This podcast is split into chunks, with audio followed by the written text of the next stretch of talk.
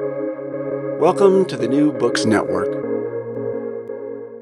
Hi, everybody, and welcome back to the New Books Network. I'm your host, Steven Seegel, here on New Books in East European Studies. And today, my guest is a historian, Pavel Markiewicz, who's joining us from Warsaw to talk about his new book and his first book, Unlikely Allies Nazi German and Ukrainian Nationalist Collaboration in the General Government During World War II, published by Purdue University Press 2021. First of all, Pavel, congratulations on, on your great book. It's a pleasure to have you today. Thanks so much, Steven. Um, it's a pleasure to be here with you and, and with everybody listening. So, a little bit about our author, and then we'll get right into the book. Pavel Markiewicz is currently Chief Specialist Analyst in the International Security Program at the Polish Institute of International Affairs in Warsaw, Poland.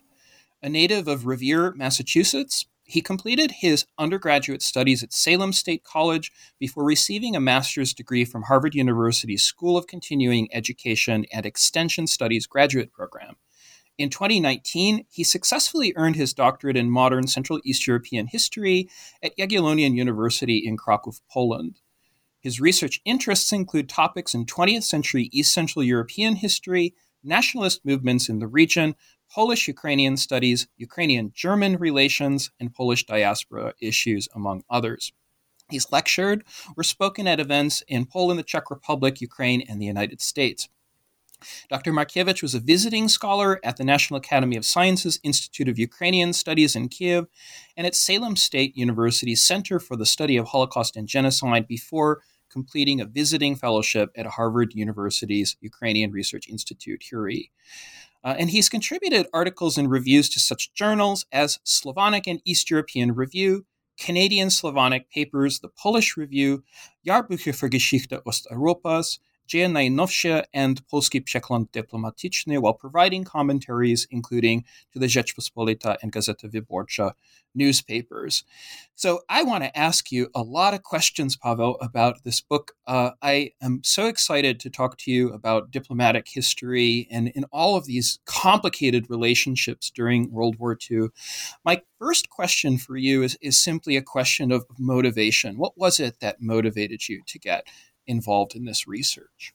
You know that would that would have to be um, a tip of my a tip of my hat to to my former uh, dissertation advisor at the Jagiellonian University, uh, Dr. Jan Bruski, who um, when I came to the to the doctoral program and and when I came to be his his uh, his student, suggested the topic to me of Kubijovich, the Ukrainian Central Committee um, this this idea of looking at German Ukrainian cooperation in general government. Um, he brought it up to me in a very subtle way, of course, suggesting that I kind of do some of my own research on the topic to see what's already been written about it and what hasn't been written about it. Um, and when I when I began that kind of self research, I noticed that this is a very important topic um, not only to the region but also to the historiography of the Second World War itself, and that there still lacks, um, or there lacked at least at that time, a comprehensive understanding of of the topic, and that's that's what really convinced me that this is something that's number one important to pursue, and number two worthwhile to to write about. I think that's a really good place to start uh, because there, there's so many entanglements in the story that you tell. That This is really a project of Histoire Croisée or Gekreuzte Geschichte, right? And um, maybe you could give our listeners an idea of who Kubijovich is. Who, who is this tall, bald, bespectacled geographer, ethnographer. I'm not really quite sure what, what we can call him. Who was Volodymyr Kubijovich? Well, that's a, you know that's a really good question um, to start out with. And reading his his memoirs that he wrote in 1970 and 1980, he kind of almost had a difficult time, you know, writing who he was about himself. Right. First and foremost, he made sure to to underscore that he wasn't a, a Lemko or someone someone from the Lemko diaspora, Lemko community, um, but he made sure to note that he was Ukrainian. It's interesting, though, that uh, you know he identifies himself in that way, um, because he grew up in, in a very almost a, common type of, of family scenario at the time, where his father was was a Ruthenian or Ukrainian, and his mother was Polish. So he grew up in this split ethnic community, ethnic uh, household, and that he wrote about extensively in his memoirs. That he was exposed to, for example, the classic um, Ukrainian works of Shevchenko. He was exposed to the history of Ukraine by Hrushevsky from his father. But on the flip side, he was also exposed to Sienkiewicz and the trilogy by his mother. So he had this almost dual track identity growing up. And I think historian Frank Golczewski nailed this on the head when he said, growing up in this kind of milieu where you have this mixed ethnicity, you are able to almost self choose what you want to be, right? It's, it's not always forced upon you. Um, and then as he grew up and as he grew older, living in the Second Polish Republic, given its um, changing policy towards the Ukrainian community, the Ukrainian minority at the times, it, he kind of gravitated more towards that Ukrainian identity than the Polish one. Um, so he would go from being Włodzimierz Kubijowicz to Volodymyr Kubijowicz, changing in that sense, um, making more contacts with the Ukrainian community outside of Krakow, where he spent a lot of his time, going to Lviv or Lvov at that time, um, in, in exchanging thoughts and ideas with with a lot of a lot of the intellectuals there, um, greatly helped him you know, self-identify as as Ukrainian rather than Polish. Um, of course, his intellectual track, you know, like like you mentioned, is Steven, if he's a geographer, ethnographer, um, his intellectual track was really motivated by those types of topics. Uh, I think at one point he called himself an anthropological geographer. Um, exactly. Yeah, so, like Ratzel. yeah, exactly. right. Which which is which is really an interesting type of of understanding. Um, but you know, if we look back and, and see the works that he wrote, um, especially you know during his doctoral studies, soon after, it would make sense that he kind of identified himself in that way um, where he wrote about mm, the, physical characteristics of some of the mountain ranges where Poles and Ukrainians lived in southeastern southeastern Poland, um, you know, as well as the communities that lived there. So, so it was this kind of geographical anthropological mindset that he had as well. Yeah, I, I think that's really important. Um, and and you mentioned his mixed ethnic origins and how you know he had grown up speaking both Polish and Ukrainian. Um, I want to come back to Kubijowicz because I have a lot of questions about him and, and his very long life from 1900 to 1985 and, and his involvement in the general government. Um, but I wanted to ask you another very big question in the way that you set up your book and, and your chapters, and maybe you can introduce those to us as well. Um, and, and, that is, who are these unlikely allies? Who who are your big states, let's say, in this book? Yeah, well, you know, just just going through the way that I kind of set it up, um, you know, I started off kind of given a background of, of Polish-Ukrainian relations from the end of the First World War up until the Second World War, because of course that's that's critical to understanding you know, the wartime situation in the general government. And I followed that up with this understanding of Ukrainian-German relations also in that same time period for the same reason, right? Because those three those three vectors, the Polish, German, Ukrainian, certainly intersect, and they intersect very hard once the war breaks out. So it's I figured that it would be important to kind of start off with those two, um, and of course then then I go into um, you know the war itself, where Kubijowicz finds himself. Um, what the German policy is, the occupational policy is. You know, once once the Polish state ceases to to exist, um, the Polish country ceases to exist, um, which I'm I'm assuming that we'll talk about very shortly. Yes. Um, and then you know, just kind of a chronological um, path to seeing how the relationship formed between you know the, the German, the Nazi German administration and the general government and the ethnic groups that they controlled. And you know, the, my focus was, of course, on the Ukrainian ethnic group and how that relationship affected you know how the Poles saw saw things. Um, right. So that's kind of kind of the big picture, and you know that lasted from mid October 1939 when the general government was set up until you know the beginning of January 1945 when Hans Frank drove out of of Krakow um, in flight of the the Soviet advance. Mm-hmm. So it's a very mm-hmm. expansive time frame, which covered pretty much the entire war. Um, yeah, yeah. I, I wonder, um, Pavel, if we might work from from the center of your book sure. out, and, and maybe to the beginning and and and to the end. So, what what would you call the centerpiece of your book, topically, or or maybe just in, in terms of, of year? Is it September 1939? Is, is, that the most influential moment? Is it the Pilsudski coup in 1927, which you talk about as well? I'm really interested in how you're framing the Polish Ukrainian relationship because there's so much historiography, and, and you could introduce that too, as if you, eh, because you cover so much of it. But my, my question for you is what the sort of heart of the book is for you. What's the center of it? Well, I, I think, you know, one of the things that I was really.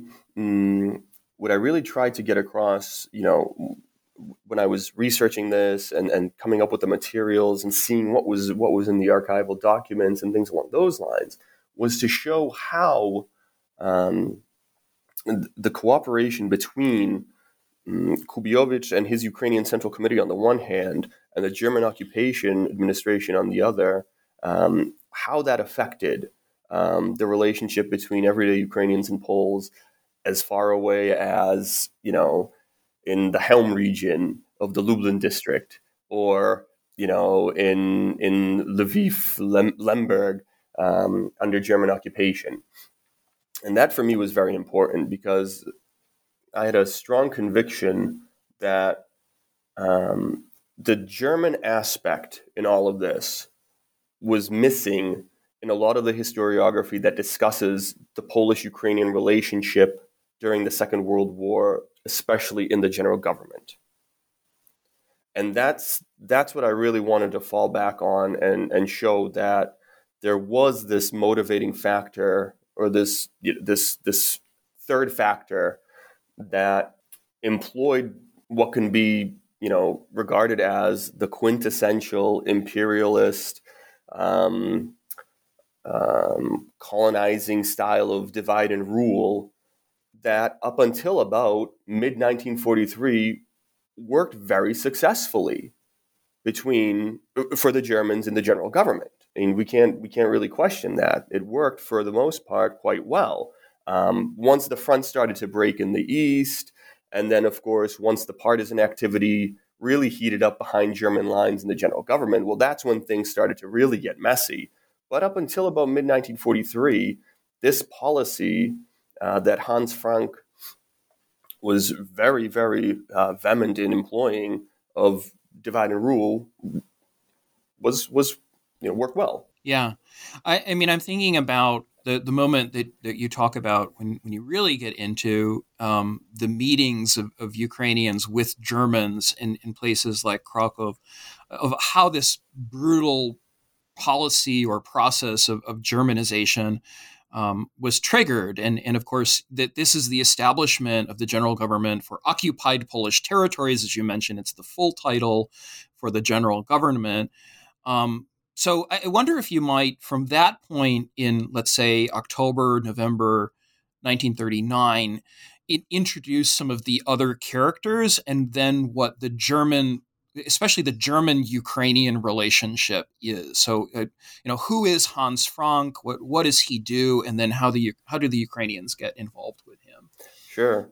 Well, Hans Frank, of course, um, former or one time attorney for um, the National Socialists. He defended many of um, many of the the imprisoned Nazis during the interwar period in Munich.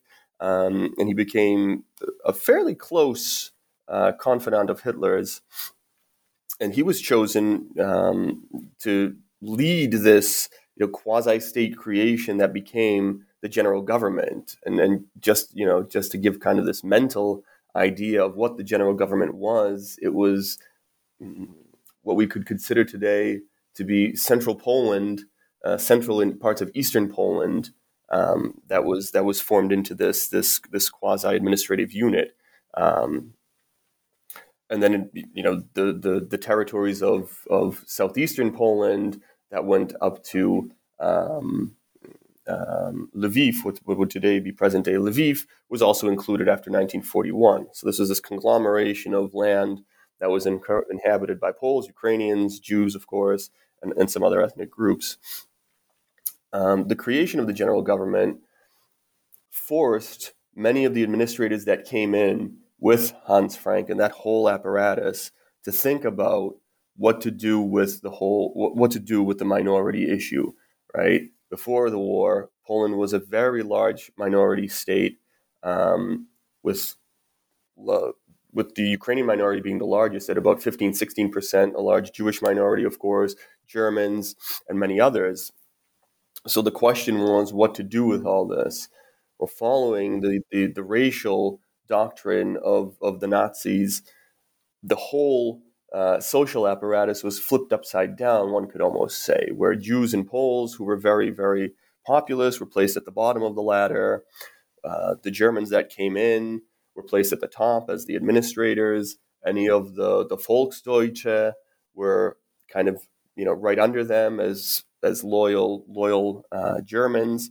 And in the middle, what we had were the Ukrainians, um, you know, some of the Belarusians that also inhabited some of those eastern parts of, of the general government, um, and the Highlanders as well, the Goralenvolk, right?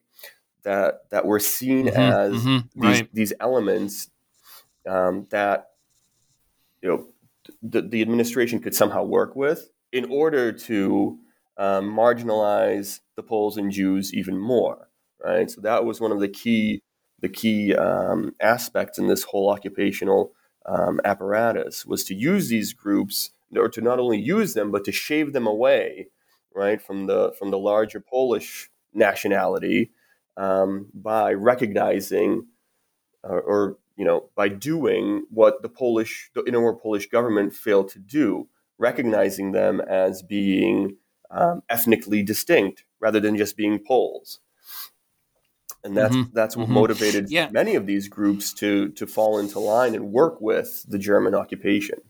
Yeah, I, I want to follow up on that, Pavel, because I, I think you have a really interesting argument about Kubiovich and how he pitches the welfare project.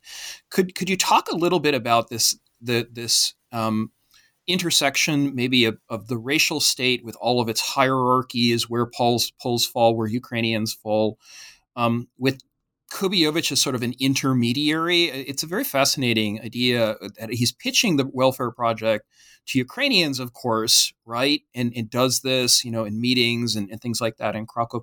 Could could you explain through your sources how you get at that issue? Yeah, I mean, what, what's really interesting is that you know when the Germans decided that they would organize these welfare committees um, a Polish welfare committee, which was the Rada Główna Opiekuńcza, is what it was called. The Ukrainian one, the Ukrainian Central Committee, obviously, and then there was a short-lived Jewish welfare committee up until about 1941. Um, you know, th- this idea came about from the German side uh, because they obviously weren't going to give these groups any political recognition, but they still wanted to have these groups around um, as a means of giving them some kind of representation so they knew what was going on within these communities first and foremost um, as an added an added kind of set of eyes and ears. But to also you know use these ethnic um, welfare committees as an added means of dividing and ruling among the ethnic groups. And i think that's also something that's very important to add here. Now when Kubiovich was was chosen to to lead the committee um, it's interesting because one of the main uh, German requirements was that the leader of the Ukrainian Central Committee had to be someone endemic to the general government, um, not someone that would that came from outside the general government, like so many Ukrainians did at that time. About thirty thousand Ukrainians came into the general government fleeing Soviet occupation. Um, so you had a lot of the Ukrainians from uh, Lviv and those areas, the very well educated Ukrainians that were coming in, um, as well as the very um, nationally conscious Ukrainians, ones that were zealous nationalists, even adhering to the Organization of Ukrainian Nationalists. Um, you also had democratic Ukrainians from the UNDO party, the Ukrainian Democratic National um, National Party. So you had this wide spectrum of Ukrainians coming in, but the Germans made a point of it that the man that would lead this whole organization would have to be someone endemic. So the decision fell on Kubiovich um, as someone that was um, that could work with many of these individuals um, who had a broad understanding, for the most part, of the Ukrainian community, especially in the general government area, um, and someone that had that nationalist drive as well. Now, what's important to add here is that the Germans obviously created the whole legal apparatus for the central committees, the welfare committees, and so on. What they added for the Ukrainian or for the to the Ukrainian one was this idea of um, cultural welfare. And this is something that Kubiovich really um, successfully exploits. That's interesting. Yeah. Mm-hmm. Throughout, throughout mm-hmm. the time in the general government.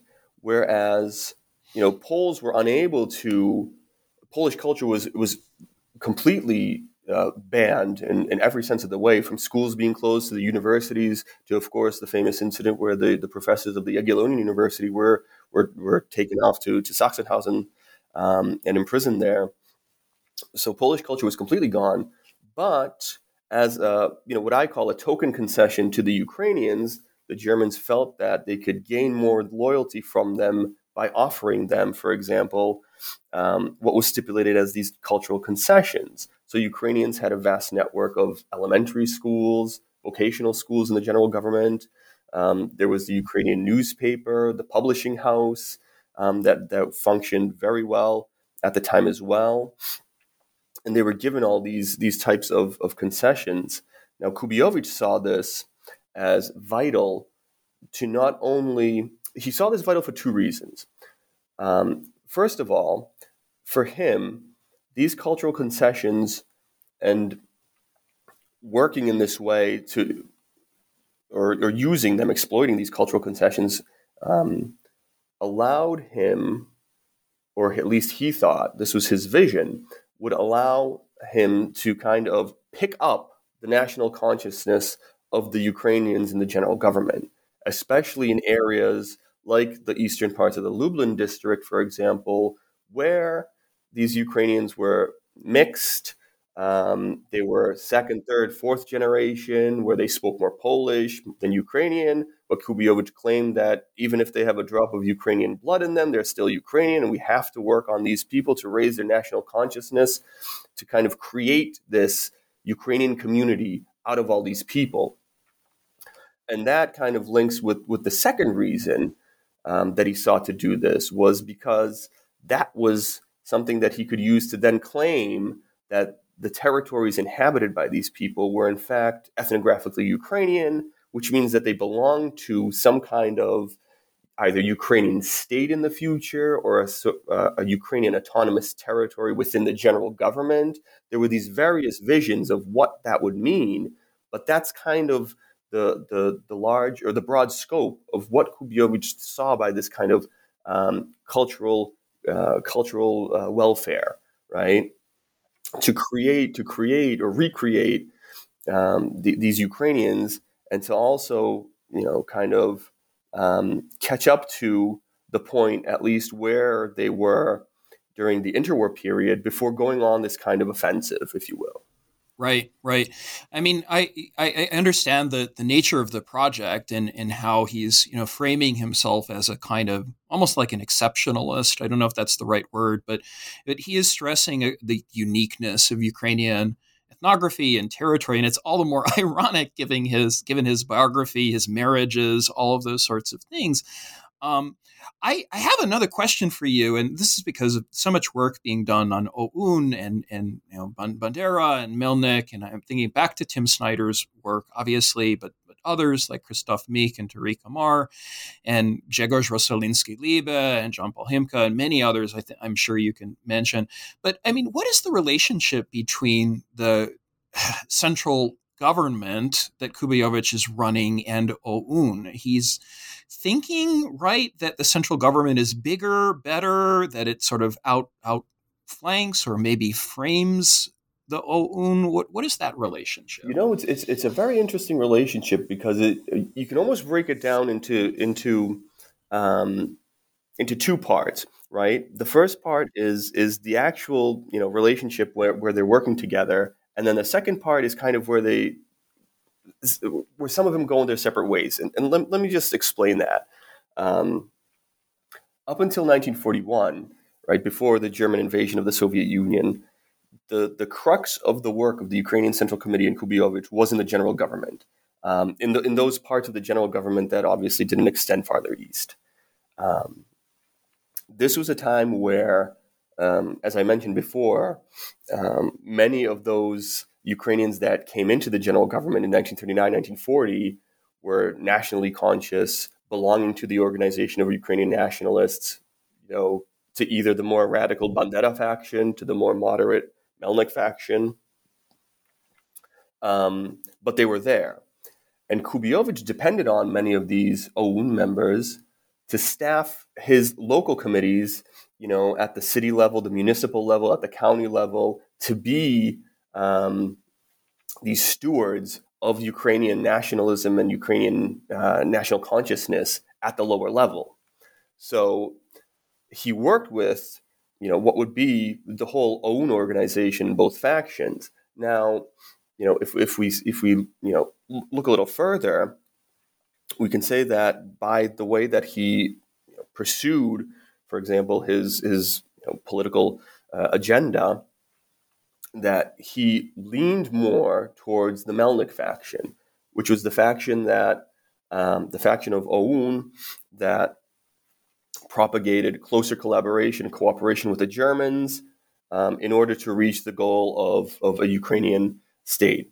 Um, you know, there were even conversations between Kubayovich and representatives of the Central Committee with Melnik and many of his top officials um, that where where the two sides came almost to a gentleman's agreement, right? That mm, the, that's an interesting phrase. Yeah, right, mm. right. Yeah, um, saying yeah. that you know the Ukrainian Central Committee would be the exponent of the Organization of Ukrainian Nationalists, which was obviously you know illegal uh, in the general government, right? So it would be this exponent. Um, Kubayovich would promote Melnik um, to general government officials in the future, which he did in many notes um, in 1941, especially when when things were getting hot um, and when it was becoming obvious that there would be this attack or invasion um, into the Soviet Union. Kubayovich sent many letters, uh, signed many letters in which you know he broad or he said that. Um, you know, Andriy Melnik would be the future leader of Ukraine. He supported that idea. Um, and you know, through these negotiations, Kubayovich promised not to supersede the authority of OUN Right? He'd be the spokesman in the general government, but he wouldn't supersede them.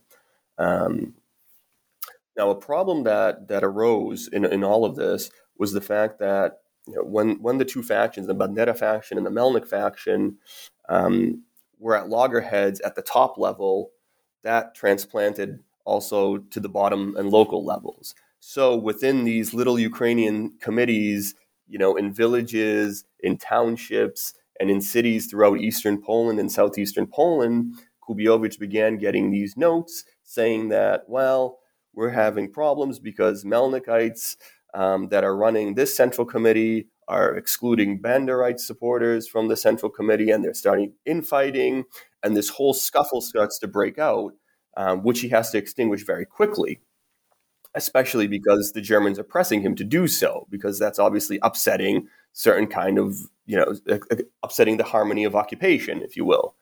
Um, so he's forced to almost take a side, um, and he and he takes the German side here, where he um, where he cleans house in a lot of these um, pivotal local committees, um, throwing out either Bandera supporters, Melnik supporters, replacing them with kind of these moderate nationalists that he can rely on. And that comes at a time um, which is very fortuitous as well for Kubiovic. It comes in 1941, just before and right after the German invasion. So he cleans house, and a lot of those nationalists head east anyway. Um, and it works out for him in that sense.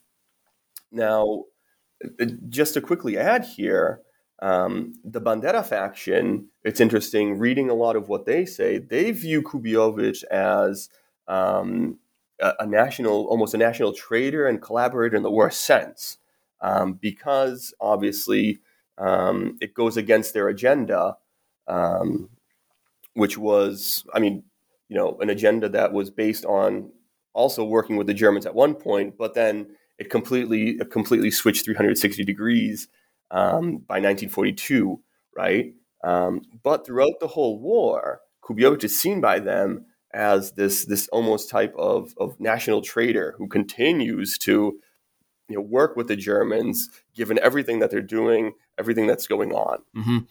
Yeah, I I mean I have uh, two big questions about this so-called Kubiovic action and, and how it's how it's viewed. What you're mentioning. Um, the one question, I guess, is is Kubiovic ruling as a kind of Führer? This is a very pointed question because so far we haven't used the F word fascist, right? Um, in, in describing SS Galizien and, and other things. And the, the second part of this is using your sources because you go back to Krakivsky Visti. Um, how is Kubiovic perceived? I mean, how is the Kubiovic action perceived by the Germans and then, of course, by the Poles, both in the underground and the government in exile? You know, it's interesting because um, certainly the way that Kubiovic is perceived um, varies, obviously, among among the different ethnic groups. Um, if what's what's important to understand, I think that that we that I should you know clarify this point as well. Um, even though the Ukrainian Central Committee had you know the, this legal set of guidelines that were penned by the Germans um, which they had to follow very explicitly into the letter. There were also mm, these internal right guidelines mm, that that were created by many of the nationalists that staffed um, the Central Committee. And the way that this Ukrainian Central Committee was set up was almost on the, the classic Führer principle, um, the Führer principle model of leadership, where you had uh, the main man at the top and and you know the support and he was the be all say all and so on and so forth so that was you know the way that or, or landed almost in this position um, to begin with. Uh, but when we look at you know, you know certain articles in Krakivsky Visti, as you mentioned, or some of the other reports, um, you know, of Kubiovic's travels throughout the general government, you know, we see that he's feted in the style of you know this kind of national leader nationalist leader um, to kind of the point that he's saluted by school children um, you know or by teachers when he does these inspections um, you know and that gives that aura of this this Führer style of leadership um, he's also idolized right for his for his name day um, Saint Volodymyr um, you know, Krakivsky Visti had a full page spread on on you know his achievements, right, and how it was all for the greater good of the Ukrainian nation, and so on and so forth. Um, now, Kubiovic claimed in his memoirs that he didn't like this, um, but I think that he certainly got used to it um, as the war went on. That he got used to being seen as this this quintessential leader of the Ukrainian community in the general government. And it's interesting because by 1944, right, when things are even starting to come apart a little bit, he makes that argument. He says that, well, I'm the leader of the Ukrainians in the general government, um, so so I need to have a voice in these matters as well, right? So so this kind of it did. I don't want to use this term, but I think it would be it, it, it's you know, worthwhile to use. It went to his head, right? Mm-hmm. Mm-hmm.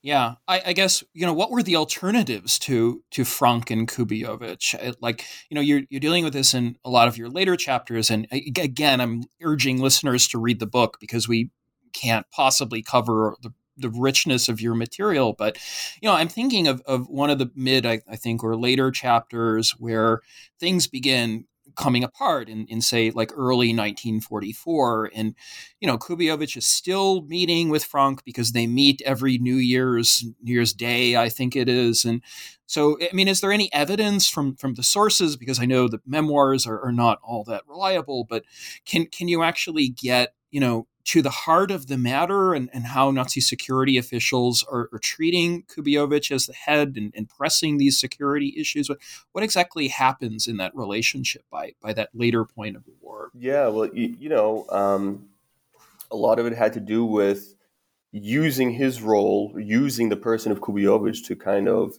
um, being, as you mentioned earlier, right, that middleman between the German administration, the occupation administration, and the Ukrainian community. Right, he was almost that that um, that valve, right, or middleman that went between them. Um, a, a, lot of at this time, late 1943, 1944, a lot of what they were pressing him to do was to urge calm, um, to use his voice to urge calm between the the growing conflict between Polish nationalists and Ukrainian nationalists that was taking place in uh, the Galician district, for one, and then in the Lublin district as well. Um, because, of course, this was going contrary to um, the occupation uh, apparatus, right? It was, it was, it was, it was, it was hurting the occupation regime, hurting its image, um, and and you know they were pressing on Kubijovich to use his leverage, contacts, whatever he had um, as an added means of trying to calm and quell the situation without having to resort to um, pacifications and things along those lines, which would only which would only um, inflame things even more for the Germans. So that was one of the main ways that they decided, or that that they used Kubijovich um, in that sense. Now, in another way, Kubijovich was very instrumental as well in his um, role um, in, in urging young Ukrainians to volunteer for the Galician SS division, right? He was he was the front man, and he played a very prominent role in that. Um, so much so that he even signed, um, symbolically signed, as it turned out, the first enlistment form, um, setting the example for many others. But he was also he was very active in traveling around to these different you know towns in the Galician district um, with the German officials and you know, organizing these rallies, parades, and things along those lines to really amass the support. And you know, once once it came, or once I realized from the sources why he was doing it, it, it almost made sense, right? Um, you know, he was in very close contact with Galician District Governor Otto Wachter at the time, um, and Wachter was someone that came from the old Austrian school, the Habsburg school, if you will. Um, you know, he understood, you know, the, the, the Ukrainian dimension in Galicia, the Polish dimension in Galicia. He understood that quite well, um, and th- that we have to give him credit for. Um, and you know, he was he was banking on the Ukrainians to be an added, um, you know, armed bulwark against the oncoming Red Army. Um, now, through these different talks, it, it came out that, um, you know, Hans Frank and Otto Wachter were convinced that once Ukrainians proved themselves in battle in some way on the front, then you know the Ukrainian Central Committee could be possibly you know turned into something more political, and that I think is what motivated Kubijovich a lot, you know, in 1943 and 1944 to not only quell the situation between Poles and Ukrainians, but to also get Ukrainians, as, as many as he could, um, volunteered, trained, armed on the front to prove themselves, to stop, you know, the Red Army advance on Lviv, if, if only, you know, and, and be, be a part of, you know, something bigger. That that was that was a big question that I had in reading your book because you know how obsessed I am with maps and geographers and cartographers. I, I get the impression, you know, and it's really interesting as I think back to Stepan Rudnitsky and and the kind of you know Galician heritage of of racial geography and eugenics and those sorts of things. I, I wonder if you, if you might you know give us a kind of visual impression that you have of Kubiovich in, in the last kind of stages of the the big war of World War II. It, I have this idea, and the image came to my mind of him just doing a lot of counting.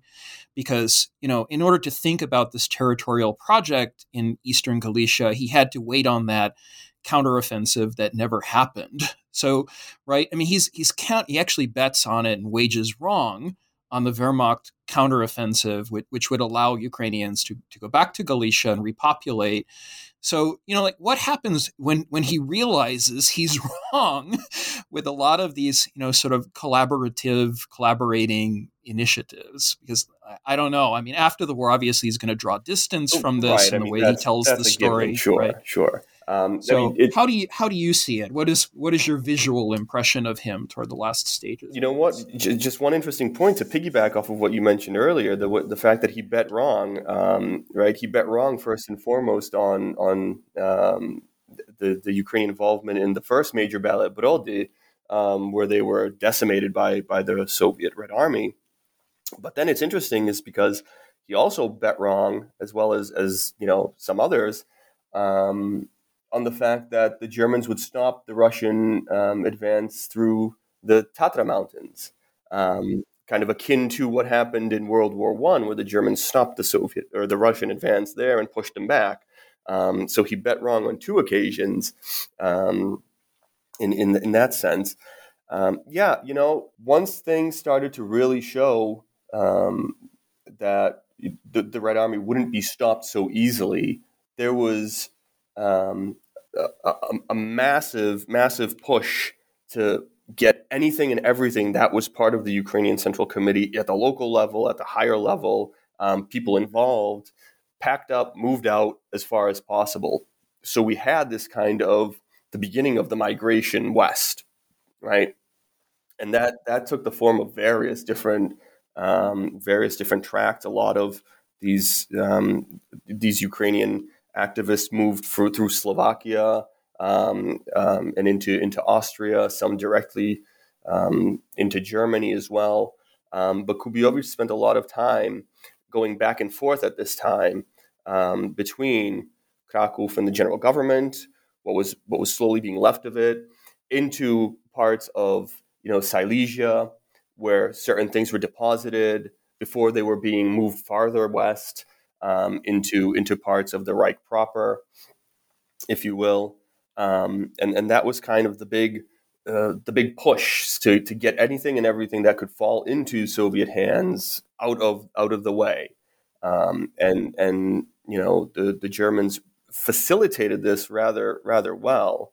Um, you know they they they facilitated his his um, exit from the general government as well into the Reich proper um, you know, providing him with any necessary documentation, things along those lines. So, you know, and, and once once he was there, um, you know, the Ukrainian Central Committee formally disbanded in 1945, and it was this kind of um, push to almost do what repeat what they did, you know, when the Germans invaded Poland in 1939, to form these little little committees, little groups, little organizations that would then um, be kind of a representative before you know the next uh, occupiers of Germany, and that was hopefully would be you know the Americans and the British for many of the the Ukrainians that were coming from the general government. Mm-hmm, mm-hmm.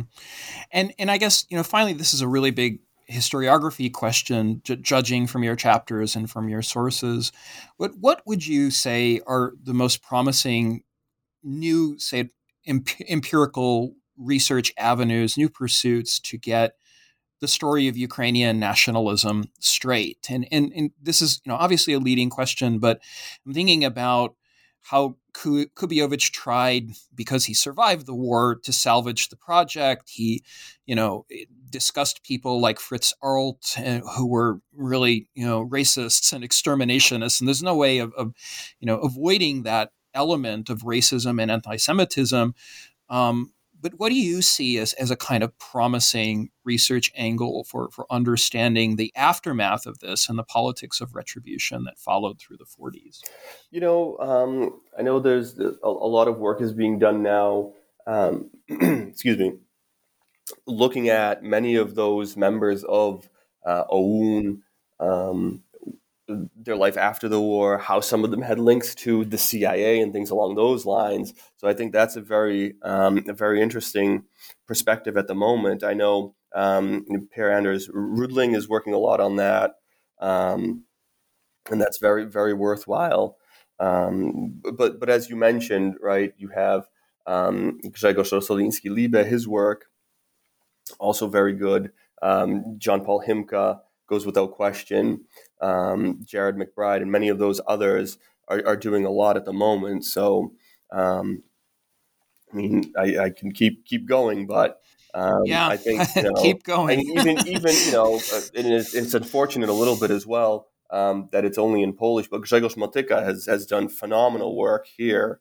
Um, and and you know I wish that some of his some of his you know writings and books would be translated into English because I think that would provide certainly a great um, a great added um, you know added value for for Western scholars, especially who maybe aren't too comfortable with Polish. Mm-hmm. And do you see Kubiewicz's role changing because I, he's guided us through this entire process? And for our listeners who, who don't know, he's the the brains in many ways behind the Encyclopedia of Ukraine, which you know was something that so many researchers, you know, just getting started in Ukrainian studies, especially in the 1970s when the Harvard Ukrainian Institute got off the ground or the Canadian Institute of Ukrainian Studies got off the ground in Alberta. I mean, could you say a few words about not just his memoirs, but let's say why why people haven't gone to the 28 volumes in Ottawa and the archives and the files and, and looked through his um, look through his holdings very carefully? You know, um, one of the things that I'm that kind of convinces me of that that that you know a lot of that has been kind of not not taken up, especially by maybe um, Ukrainian historians, is because the the fact that Kubiowicz is so ingrained um, as and and you know in, in many ways rightly so as a very very successful intellectual academic scholar um, that no one wants to um, how should I say this? No one wants to challenge, perhaps, um, you know, that kind of blind spot that I covered of his activity during the war, right? Because his pre war story is very interesting. The way he grew up, his experiences in Poland as a Ukrainian, so on and so forth.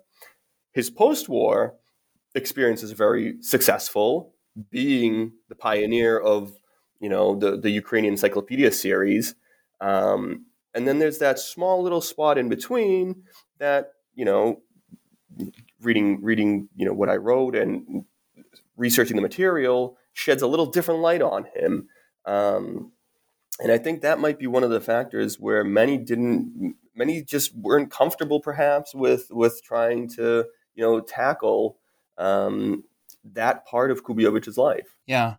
I, I, like how you put it in the end, and you know, you you mentioned the fact that Kubiowicz, and for that matter, the Ukrainian nation and state and national consciousness is not just floating on the tides of history. And I, I think in this very complicated book, where you get into the heart of, of so many different nation and state relations, I, I would urge our listeners to read it very, very carefully. Um, and, and, so, my last question for you. Um, Dr. Markiewicz is if you could tell us about your current interests and, and projects. I know our listeners here at New Books Network and New Books in East European Studies will, will want to know what you're pursuing. Well, um, you know, given given the pandemic and things along those lines, it's a little tougher at the moment. But I have, you know, this kind of grand vision um, where I'd like to maybe return to a topic or a, a period of time that's always been interesting for me, and that's the the the post-war period where the communist systems were implemented throughout East Central Europe. Um, and I had this kind of idea, and perhaps I'll continue with it, of writing a history of the recovered territories. Um, ah, Ziemia odzyskane. yeah. um, Do um, it. and I, I think that would be very interesting because that also pulls so many different aspects together. Um, there's a very important Ukrainian aspect in all of that that I'd like to also cover um, more broadly. So that's kind of the the broad um, vision. What'll come of that, we'll see. But yeah, Zvichina. Go back to doing some research on my my pal Eugeniusz Romer and his oh, family. Oh, yes, more geographers. That's right. That's right. well, That's thank right. thank thank you so much, um, really, uh, for for writing this book, and congratulations to you, Pavel. Um, we've been speaking here on New Books uh, Network and New Books in East European History, New Books Diplomatic History, with a new book uh, with uh, author Pavel Markiewicz, who has a new book out in the excellent Central European Studies series at Purdue University Press. Pavel Markiewicz is our author, and his book is called Unlikely Allies Nazi German and Ukrainian nationalist collaboration in the general government during World War II, published 2021, Purdue University Press. I've been waiting 20 years for someone to write about Kubiovich in this way, and, and I thank you for that um, and congratulate you. So thank you.